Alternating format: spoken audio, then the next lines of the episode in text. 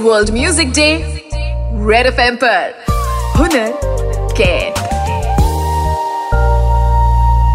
Super it's 93.5 red FM सुन रहे हैं थोड़े टाइम पहले एक गाने की झलकी मैंने आपको सुनाई जिस गाने को गाया रुपेश ने। अभी आसमां बाकी हाँ,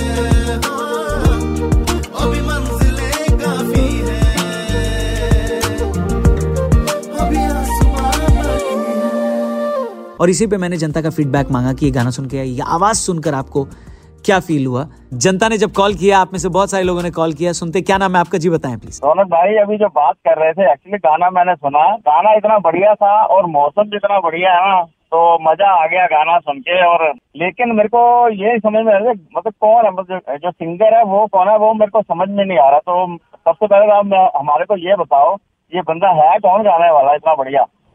ऐसा लगा कि इंसान चले जा रहा है और उसकी ज़िंदगी में जो परिस्थितियाँ आती चली जा रही हैं, वो उसको झेलता, संवारता, खुशी से, दुखी से व्यतीत करता हुआ जा रहा है। रौनक गाना बहुत औसम था, मज़ा आ गया, दिल खुश हो गया। गाड़ी चलाते, बारिश में ऑफ़िस जाते हुए मज़ा आ गया गाने चलाते। हाय रौनक, मैं अभिजीत बोल रहा हूँ यार।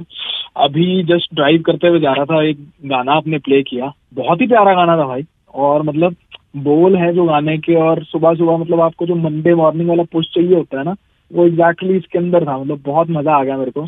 बड़ा प्यारा लिखा हुआ है और बड़ा प्यारा गाया भी है इन्होंने। और अभी आप जैसे बता रहे थे कि इनके बारे में भी आप बताने वाले हो आई एम एक्साइटेड मुझे है कि उससे पहले ऑफ़िस में आ जाए। यस आई नो कि आपको ये सॉन्ग बहुत पसंद आया और आप में से बहुत सारे लोगों को ये आवाज़ भी पसंद आई है। मैं चाहूँगा कि रूपेश के बारे में हम जाने जिसने ये गाना गाया है, रूपेश, वो शख्स जिन्होंने अपनी ज़िंदगी के पाँच साल जेल में बिताए एक केस के चक्कर। रूपेश इस वक्त मेरे साथ रेड एफएम के स्टूडियो में है, लेकिन अब चाहूँगा कि रूपेश खुद अपनी आवाज़ में दिल्ली एनसीआर वालों को सुनाएँ कि आखिर उनके साथ हुआ क्या था। रूपेश। रौनक सर मतलब अभी भी बोलने से पहले मैं वो मोमेंट भी याद करता हूँ ना तो थोड़ा मेरे साँसें बढ़ जाती हैं।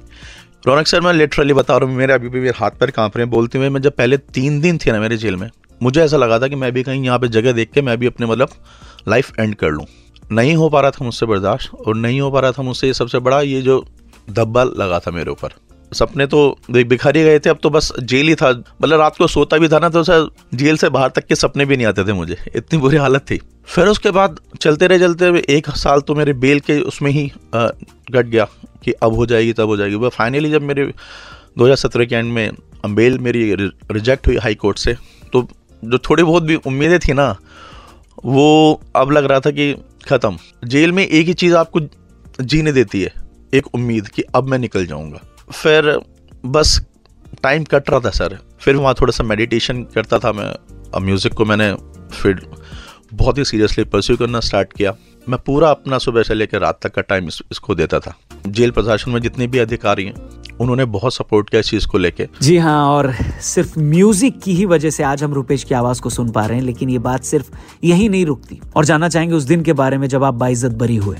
क्या हुआ? था मैं उस दिन सर मुझे अभी भी याद है मैं लिटरली मेरा रोने का मन कर रहा है। मैं जब उस दिन निकल रहा था जेल से कोर्ट जाने के लिए और उस मोमेंट जब मैं कोर्ट में पहुँचा जज साहब आए मैंने फ़िल्मों में ही देखा था अभी तक जो जजमेंट होते हुए। लेकिन जब मैंने अपना मैंने अपना जजमेंट होते हुए देखा जज साहब ने वो वर्ड मुझे अभी भी याद है कि जैसे भी गवाह हैं उनको ध्यान में रखते हुए, उन्होंने बोला कि आपको बाइज्जत बरी किया जाता है, सर। मैं और मेरी ममा सर वहीं रोना शुरू कर दी मैं तो घुटनों पे पड़ गया।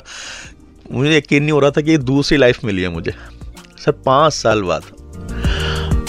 और ममा और मैं बस गले रख के बस हम रो रहे थे, और कुछ नहीं। मतलब बोलने के लिए भी नहीं हो रहा था मेरा कुछ। फाइनली 26 मार्च 2022 को मेरा जजमेंट आया और मेरे को एक्विट किया गया। जैसे ही मैं जेल से बाहर निकला, सर, चीज़ें इतनी बदल चुकी थी, पाँच साल में समझ ही नहीं आ रहा था कौन सी रोड कहाँ जा रही है। मैंने बस बाहर निकला, जेल की तरफ़ मैंने ऐसे हाथ जोड़े। वहाँ जेल के पास में एक मंदिर भी है, मैं वहाँ रहा। एक घंटे सर मैं वहाँ बैठा रहा। बाकी साथी जो उनको सबको मैंने मतलब वही प्यार भरा, सलाम किया। कहीं ना कहीं वो जो अंदर प्रिजनर्स थे, वही फैमिली हो गए थे हमारी। सुख दुख में कोई त्यौहार होता था। हम आपस में एक दूसरे को समझाते देते। रोते भी, हँसते भी, सब कुछ करते। तो कहीं ना कहीं एक अटैचमेंट हो जाता है। तो जब निकल रहा था सर, बहुत बुरा बुरा इसलिए भी लग रहा था क्योंकि वो लोग अंदर हैं।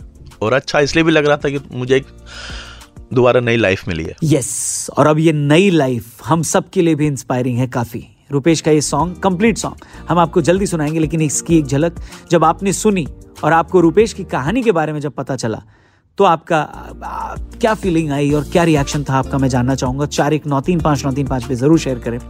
और इस गाने के लिए रुपेश से भाई अगर आप कोई बातचीत करना चाहें, कुछ कहना चाहें, इस गाने के ऊपर कुछ आपका फीडबैक है या जो भी कुछ शेयर करना चाहें, चार एक नौ तीन पाँच नौ तीन पाँच। रुपेश आपसे बात करेंगे थोड़े टाइम में सिर्फ़ और सिर्फ़ रेड एफ़ पर। कॉल करिए, बात करिए। हुनर को कैद नहीं कर सकते रेड एफएम यही कहता है। और रुपेश की कहानी भी हमसे यही कहती है। बजाते रहो, मिलते हैं थोड़े टाइम में। Good morning